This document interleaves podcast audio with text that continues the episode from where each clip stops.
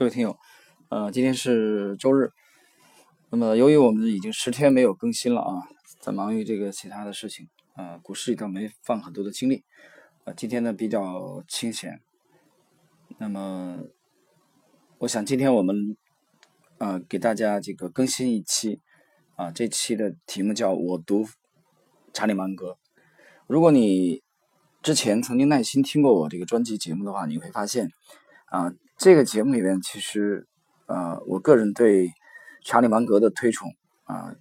是高度呢是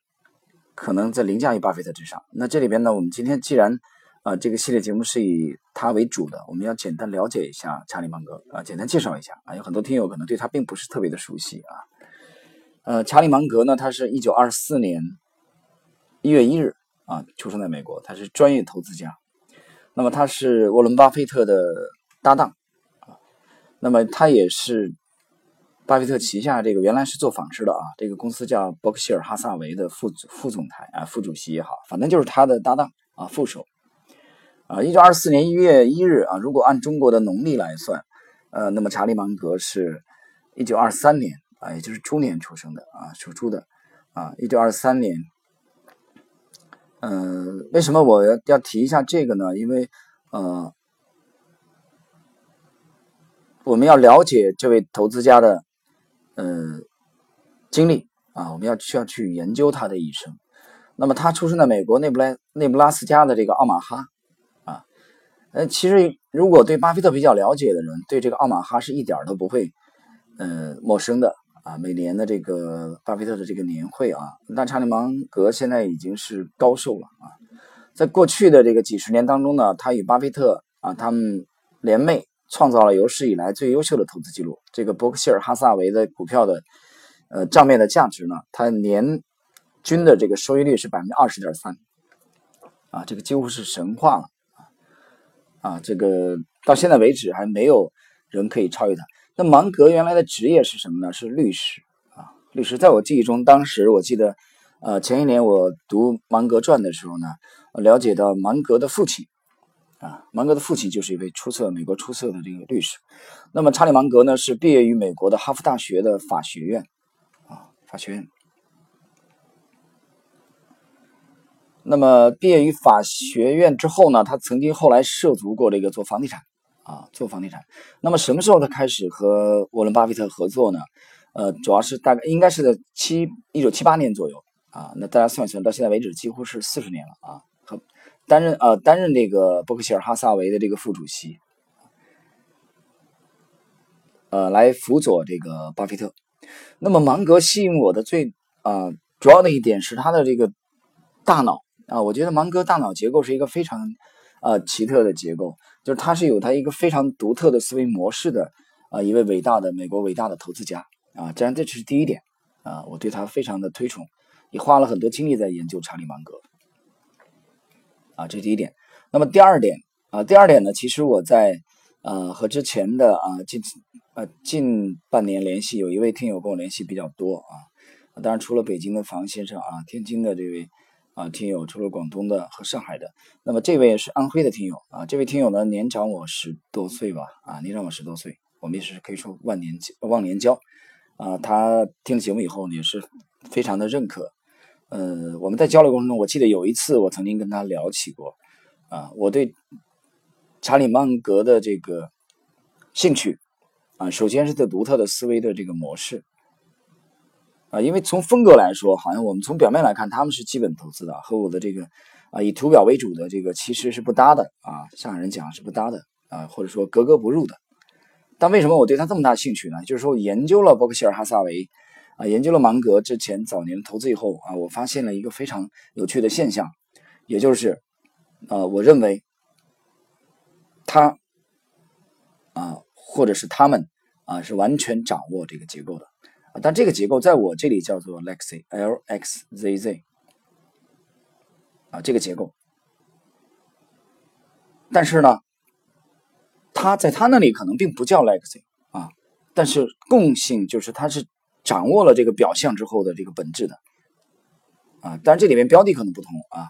呃，他投资的是美股啊，我目前是以 A 股为主啊。当然，我们在啊零七年的时候也涉及了一些包括港股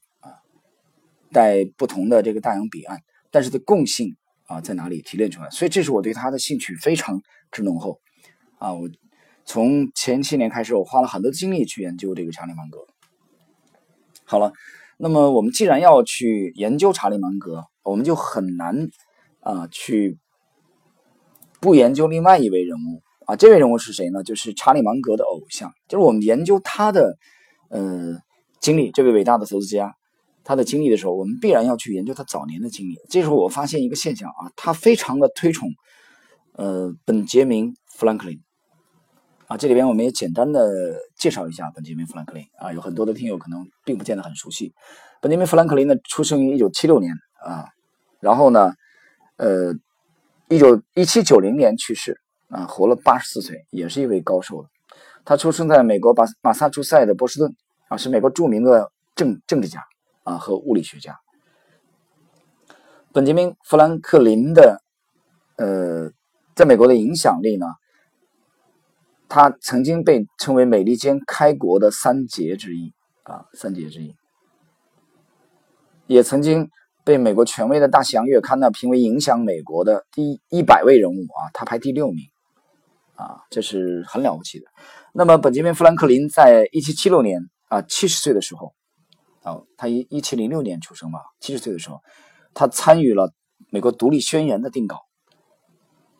啊，而且他参与。大刀阔斧的编辑了杰斐逊的草稿，同时呢，八十一岁高龄的时候，也就一七八七年啊，富兰克林作为代表参加了美国的制宪会议，参与制定了取代联邦条例的美利坚合众国宪法，啊，这是非常了不起的成就。而且他是唯一同时参与制定了三份对美国奠定重要基础的文件啊，这三份文件是他唯一同时参与的。一个是独立宣言，一个是巴黎合约和美利坚合众国宪法，啊，他就是他就是美利坚合众国的开国元勋。所以说，为什么把它叫做开国三杰呢？那么，富兰克林呢，在一七九零年四月十七日啊，在费城去世。啊，他有一部非常有名的自传有朋友有兴趣的朋友可以去看一下。但这个自传呢，其实他没有完全写完啊，就像这个曹雪芹的这个《红楼梦》一样啊，没写完啊，他只写到了大概一七五七年啊。他后来很多为后世铭记的功勋呢，并没有反映在在这个自传自传当中啊。这位呃伟大的政治家就已经去世了啊。这是一位老而弥坚啊，一生都非常注重学习的啊一位伟大的政治家啊，也可以是思想家。当然，他还是物理学家啊，很有趣，多才多艺啊。多才多艺，他发明了这个避雷针啊，大家觉得是不是很有趣啊？一位伟大的政治家啊。那么芒格呢，对富兰克林是非常非常的推崇。那么这两者呢，有一位有共性，有共性。其实你谈人物啊，今天今天我在微信接到了北京房先生的这个呃提醒也好啊，或者说是疑惑也好。啊，他说你的节目里边好像啊心理学的内容啊不是很多啊，当然我直接给他回了一下，我说其实我节目里很多内容都没有啊。作为任何一个人，我们觉得其实每个人都会有局限性，这个这个我承认。但是单列出来的心理学的研究是没有的啊，到现在为止一百七十五个专辑里面没有。但如果你仔细听研究历史的时候，研究人性，其实这里面涉及了很多心理。啊，比如说以后我们会跟大家聊到啊，之前我花精力去读的这个呃《乌合之众》，啊，就是勒庞的这个名著里边，就是你研究投资的话，必然研究人性，研究人性你就很难去避开心理学和和哲学，啊，其实它是零散的、碎片式的。就比如说这次，呃，对我读查我查理芒格的这个专辑开始啊，这个系列开始，我想就是采用碎片化的方式，其实有心理学相当心理学的东西已经揉在这个专辑里边了啊，只是没有把它。啊，单列出来，突出在一个高度去强调而已。好了，我们接着谈这个他对呃本杰明·富兰克林。那么同时呢，我发现了本杰明·富兰克林和查理芒格一个最大的共性是，这两个人都是自学取得成功的，主要是依靠自学吧，或者说啊，虽然说这个芒格也读了这个呃法学院啊，那么富兰克林呢，在新闻啊、出版、慈善、印刷、公共服务。呃，外包括外交不同的领域，他都取得了超人的这种成功。那么这种成功呢，其实我们去研究他的一生啊，会发现他一生当中是不断的在勤奋的学习，他有强烈的求知欲啊和从容不迫的行为方式。我说聪明，我说聪明人多了去了。所以查理芒格把呃富兰克林本杰明富兰克林视为最大的偶像。那芒格呢？我们研究他一生，发现他也是主要靠自学成才啊。就我发现两者有非常相似的地方。谈到这里，我不禁要岔开一点啊，大家去有一个人物，大家应该很了解，就是中国近代的这个蒋介石啊。蒋介石的偶像是谁？至少在带兵的方面，我觉得他很崇拜的是曾国藩和胡林翼啊，所以他案头经常摆的是《曾胡治兵录》。哲学的方面呢，蒋介石非常推崇的就是王阳明啊，王守仁。浙江余姚的这位啊，明朝伟大的思想家啊，他独创了这个心学，脱离了这个朱熹的啊这个体系，横空出世啊，心学，就他非常推崇这个王阳明啊。当然，我也节目里面也提到过，他到台湾以后啊，王阳明一生对蒋介石的这个影响啊，等等等等，大家可以去找一找，就是蒋介石这个。呃，经历啊，一生经历当中跟这个曾国藩啊有没有相啊类同的地方？所以这偶像身上，我觉得往往可以找到相类似的这种烙印。那好，我们接着谈查理芒格，他也是一位未雨绸缪啊，非常有耐心，而且严于律己、不偏不倚的超级大师。就他也在追求的尽量的这个客观啊来看待事物、分析事物。谈到这里呢，我们不禁要啊回顾一下啊，西方有一位名人叫约翰缪尔，他曾经谈过，他说，如果我们试图理解一样看似独立存在的东西，呃，我们将会发现它和宇宙间的其他一切事物呢都是有联系的啊，就这个世界实际上是相互联系的。那么对查理芒格而言，他研究富兰克林啊，或者说模仿富兰克林，他也只是。希望来获取啊非常出色的这种思维方式啊。那么这里边我们就我想起来了，当年江南春啊创立这个分众传媒的啊，把这个呃楼宇广告的这个模式啊，我在节目里之前也提过，包括这个华谊兄弟的啊王中军和张王中磊、王中军吧啊，比如说以中军为主吧，留学美国以后。啊，去观察美国的商业片的这种运作，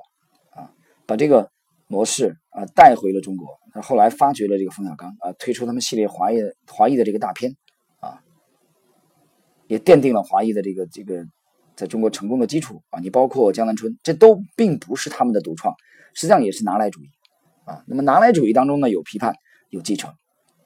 但是你得先去研究啊。所以，呃，我们去仔细的去。追寻啊，去研究查理芒格一生的轨迹，上他身上其实有浓重的富兰克林的这种烙印。好，呃，我们再来看，那么谈到了这个，实际上是生活中的很多事物，包括投资这这个体系啊，它和许多的学科是难以分开的，它其实是一个整体。那么非常遗憾的是，大多数人在使用他只使用学过的一个学科的这个思维模型啊，比如说他试图用啊经济学。啊，单一的经济学来解决所有的问题。那关于这一点呢，查理芒格有一个非常生动的啊批判，他借用了一句谚语来批判。他讲，在对手里拿着铁锤锤子的人来来说啊，世界就像一颗钉子。啊，这是查理芒格曾经呃批评过的。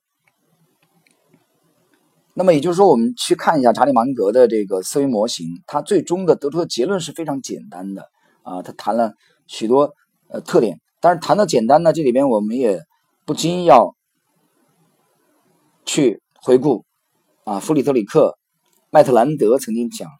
啊，我记忆中他讲的原话大概是：简单是长期努力工作的结果，而不是起点啊，就是你不要指望一开始是简单的。我不认为任何一个伟大的模型，任何一个伟大的思想，它从起点就是简单的啊，这个我不相信。所以起点一定是非常复杂、非常艰辛的。经过长期努力之后的这种简单，呃，那这里边呢，在研究芒格一生的时候呢，啊，我查阅了这个文献，啊，查理芒格曾经讲过，啊，如果说伯克希尔哈萨维取得了不错的发展，那么主要是因为呃沃伦，他指的沃伦就是沃伦巴菲特，和我非常善于破坏我们自己最爱的观念，啊，哪一年你没有破坏一个你最爱的观念，那么这一年你就白过了，啊，他讲的其实意思也就是否定自己，啊，否定自己。那么以否定自己这点而言，在人类历史上非常著名的一位呃科学家啊，也是发明家，就是托马斯·爱迪生，曾经坚持了一生的这种方法否定自己。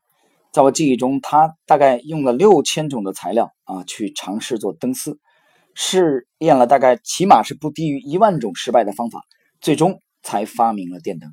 啊，这是一个了不起的成就。那当中有多少次的否定自己？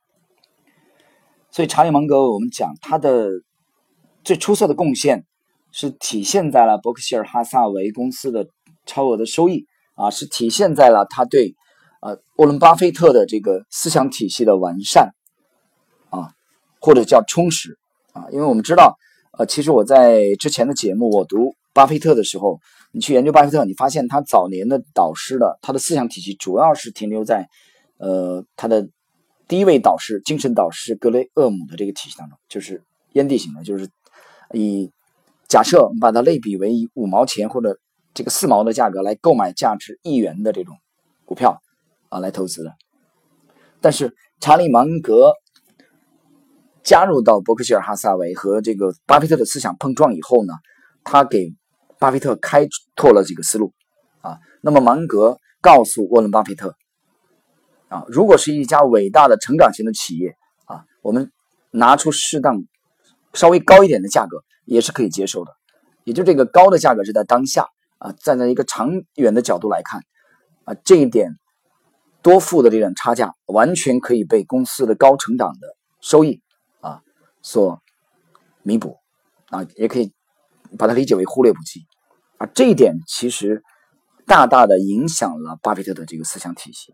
或者充实了他思想。我们再讲的通俗一点，啊，之前在认识查理芒格之前，巴菲特可能还主要停留在这个格雷厄姆这个体系里边，啊，当然他后来也接触了呃成长股的这个费歇的这个思想，啊，有兴趣的去倒回去听一下我我那个前面几期的这个我读我读沃伦巴菲特，那么。也就是说，芒格告诉他啊，如果是一家伟大成长型的公司，那我们宁愿支付稍微高一点的价格，这个也是完全可以接受的啊。这是他对巴菲特的这个体系的啊这种贡献。好了，呃，那我们继续聊来芒格。那芒格曾经讲过，直到今天，我从来没在任何地方啊上过任何化学、经济学、心理学或者商学的呃这个课程啊，这是。芒格讲的，然而这些学科啊，包括心理学，就构成了他的系统赖以立足的这个基础。那么，对查理芒格的研究啊，我们发现他像一位啊，他非常像一位国际这个象国际象棋的这个大师啊。他主要是通过逻辑对逻辑本能和直觉的决定啊，来筛选出来最具前景的这个投资。他有非常强的洞察力，啊，那这种简单，我刚才讲啊，是经过漫长的这种培养，漫长的这种自学来培养的这种独到的眼光，是因为他毕生在研究人类的行为模式，研究人行为模式不就是研究人性吗？同志们啊，研究商业系统和其他许多学科的这种产物，比如说芒格身上有一个非常有名的标签，非常出色的标签。啊，非常有个性的标签，就是不要频繁的进行买卖。啊，我记得早年，呃，读的巴菲特传记的时候也强调这一点，就是我们的风格，他讲伯克希尔哈撒韦的风格，就是近乎怠惰般的按兵不动，是我们的一个非常突出的特点。他并不是一个频繁交易者。大家想一想，你想一想，中国这么多媒体啊，我们不说别的，就说喜马拉雅，喜马拉雅里的这么多的呃投资类的节目。你去看一看，收听量最大的一定是强调短线的，啊，告诉你明天抓涨停板啊，告诉你或者说每天解盘的这种节目的这种节目的拥趸是最多的，一定是这样。那我告诉你，不单是美中国，美国也是这样，泰国也是这样，啊，缅甸、尼加拉瓜、委内瑞拉、坦桑尼亚，只要有股市的地方都是这样。为什么？人性如此。大众为什么叫乌合之众呢？大众当中只有极少数的人有极大的耐心，对吧？我经常讲，你要速度还是要幅度？他们一定是要速度，我要快赚钱，快快的。今天买进，明天涨停，我就关心现在能买什么，这一分钟，明天能买什么我都不关心，下一周让我忍耐一周买什么我也不关心啊，让老子忍耐一个月再买什么，哪怕你告诉我那个可能幅度很大，老子也没那耐心。我告诉你，这。就是人性。那么，投资大师他们所做的啊，与刚才我讲的乌合之众的投资思路完全相反。好了，接着我们来谈芒格。呃，那么谈芒格的这个思维模型里边，他提到过对历史的高度重视。那么这里边呢，有一位好朋友啊，这位好朋友呢，实际上也在使用这个他的思维，呃，使用这个独特的思维模型。这好朋友呢，跟查理芒格和巴菲特都非常的这个熟悉啊。这位呢，就是比尔格罗斯，我之前节目也提到过，就太平洋的一个投资管理公司的前任，当然现在啊，这两年他应该不在这个公司了，离开了。比尔格罗斯曾经告诉过加州大学洛杉矶分校。呃，安德森商学院的学生啊，他在做这个讲演的时候，我记得是啊，他讲过，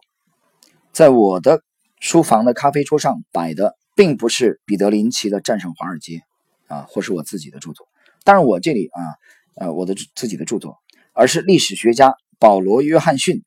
的几本有关十九世纪和二十世纪的历史书啊，这是他讲的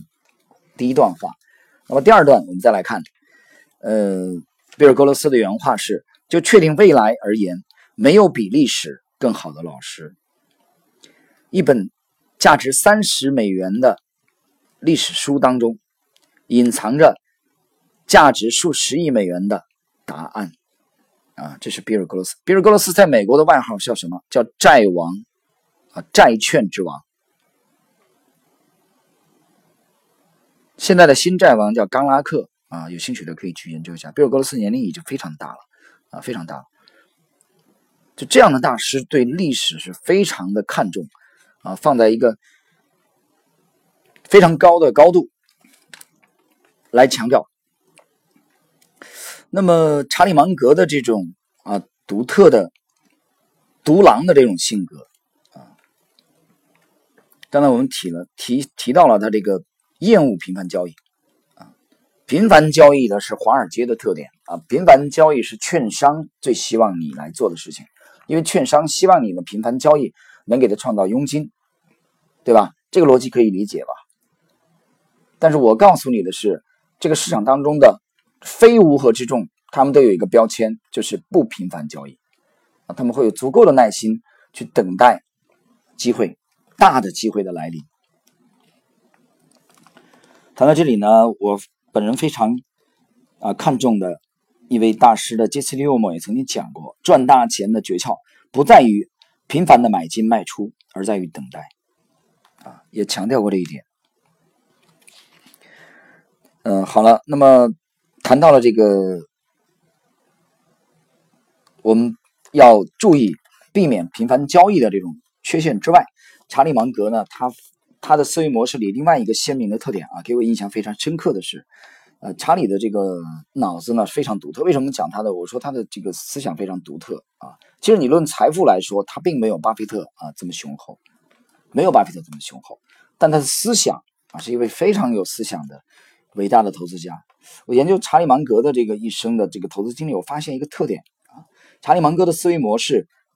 不同于其他人的鲜明的一个标签就是。他往往是逆向啊，他非常强调逆向啊。这个其实在我在摸索这十几年把 Lexi 这个模型定型的过程中呢，啊，我其实也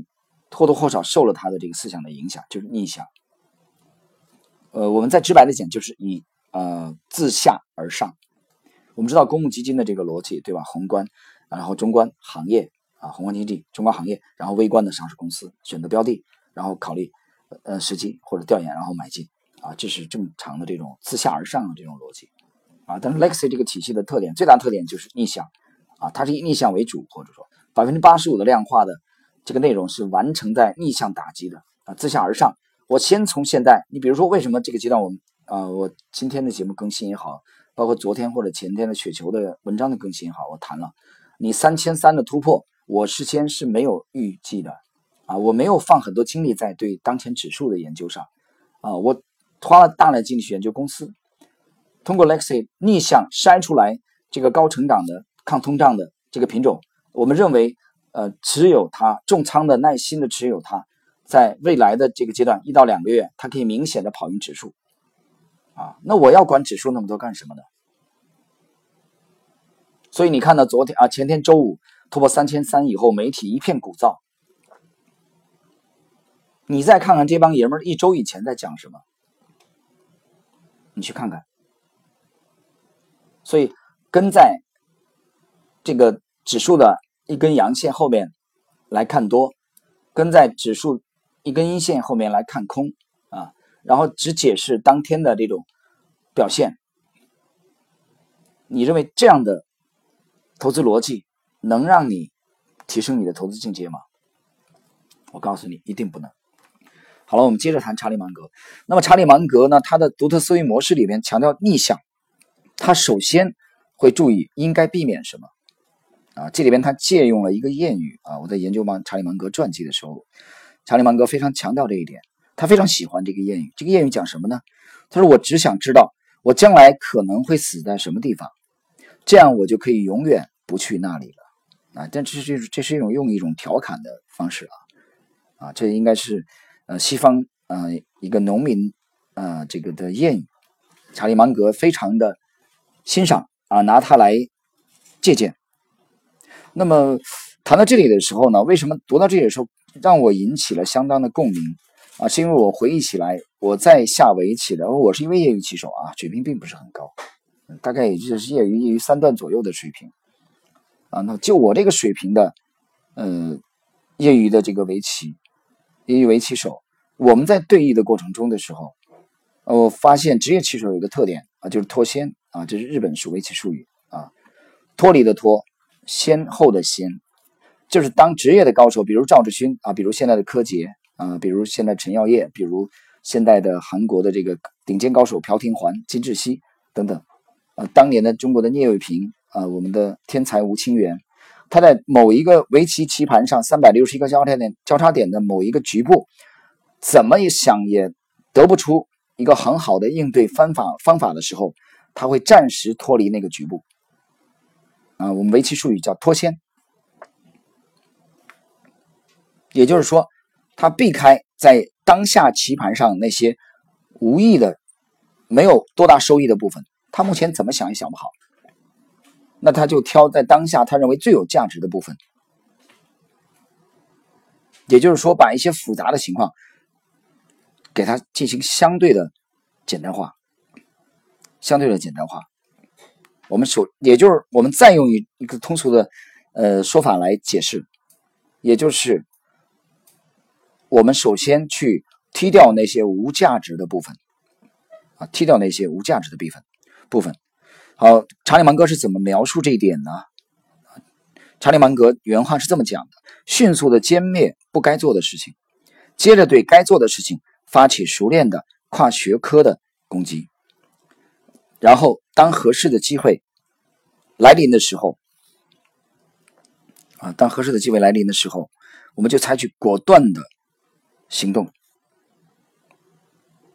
啊，这个是他的方法。那么谈到这里呢，我不禁想起来，因为这个昨天钓鱼去了啊，昨天整个我们那边大概整个江边有一百多竿鱼，我微信圈里也分享了一百多根鱼竿啊。结果呢，一百多根鱼竿，我们整个一天的时间只钓上来四条鱼啊。昨天因为这个长江涨水涨得还挺猛。啊，我们这个长江的这一段涨得挺猛，涨水很猛，这种情况下钓鱼是不是很有利的？但是涨，我们并不是早上才知道，早上在那我就不去了啊。有经验的老渔民钓鱼，我是个新手啊。老渔民跟我讲，涨水很猛的时候是很难钓得到鱼的。这一百多根鱼竿啊，在这里钓鱼，我看到这个长江水往下游的这种啊流动，我忽然想起来了芒格的这个逆向的思考啊，芒格的这种首先避免什么？我忽然想到了。啊，在我眼前看到的这些，啊，上百吨的甚至成千吨的这些，呃，货轮从下游啊往上游开啊，比如开往重庆，从这个呃江西啊过过这个湖北，然后在开往重庆上游的这个过程中，它就是一种逆流嘛，它不就是一种逆向吗？那就是我之前的。从指数前期波动的过程中，啊，指数并没有很稳定，像三千三啊进击这么强烈的盘面下，哪些公司表现出逆向的这种特征？啊，其实这就是 Lexi 的一个一个思路而已啊。那这里边的源泉，我觉得其实也是借鉴了芒格的这个思路，也就是我们强调逆向，我们首先避免哪些？我们避免的就是在指数震荡。啊，指数走弱的过程中，那些随处可见的乌合之众啊，没有表现出个性的这些标的，那不是我们该发力的品种啊，这就属于围棋盘上没有任何收益的部分，我们暂时就把它抛弃掉。所以说，Lexi 百分之八十五的量化部分，第一次选择第一级股票池的时候，快速的踢掉了盘面百分之九十的个股。啊，现在大概三千四百左右了吧？我没看啊，因为新股不停的在发，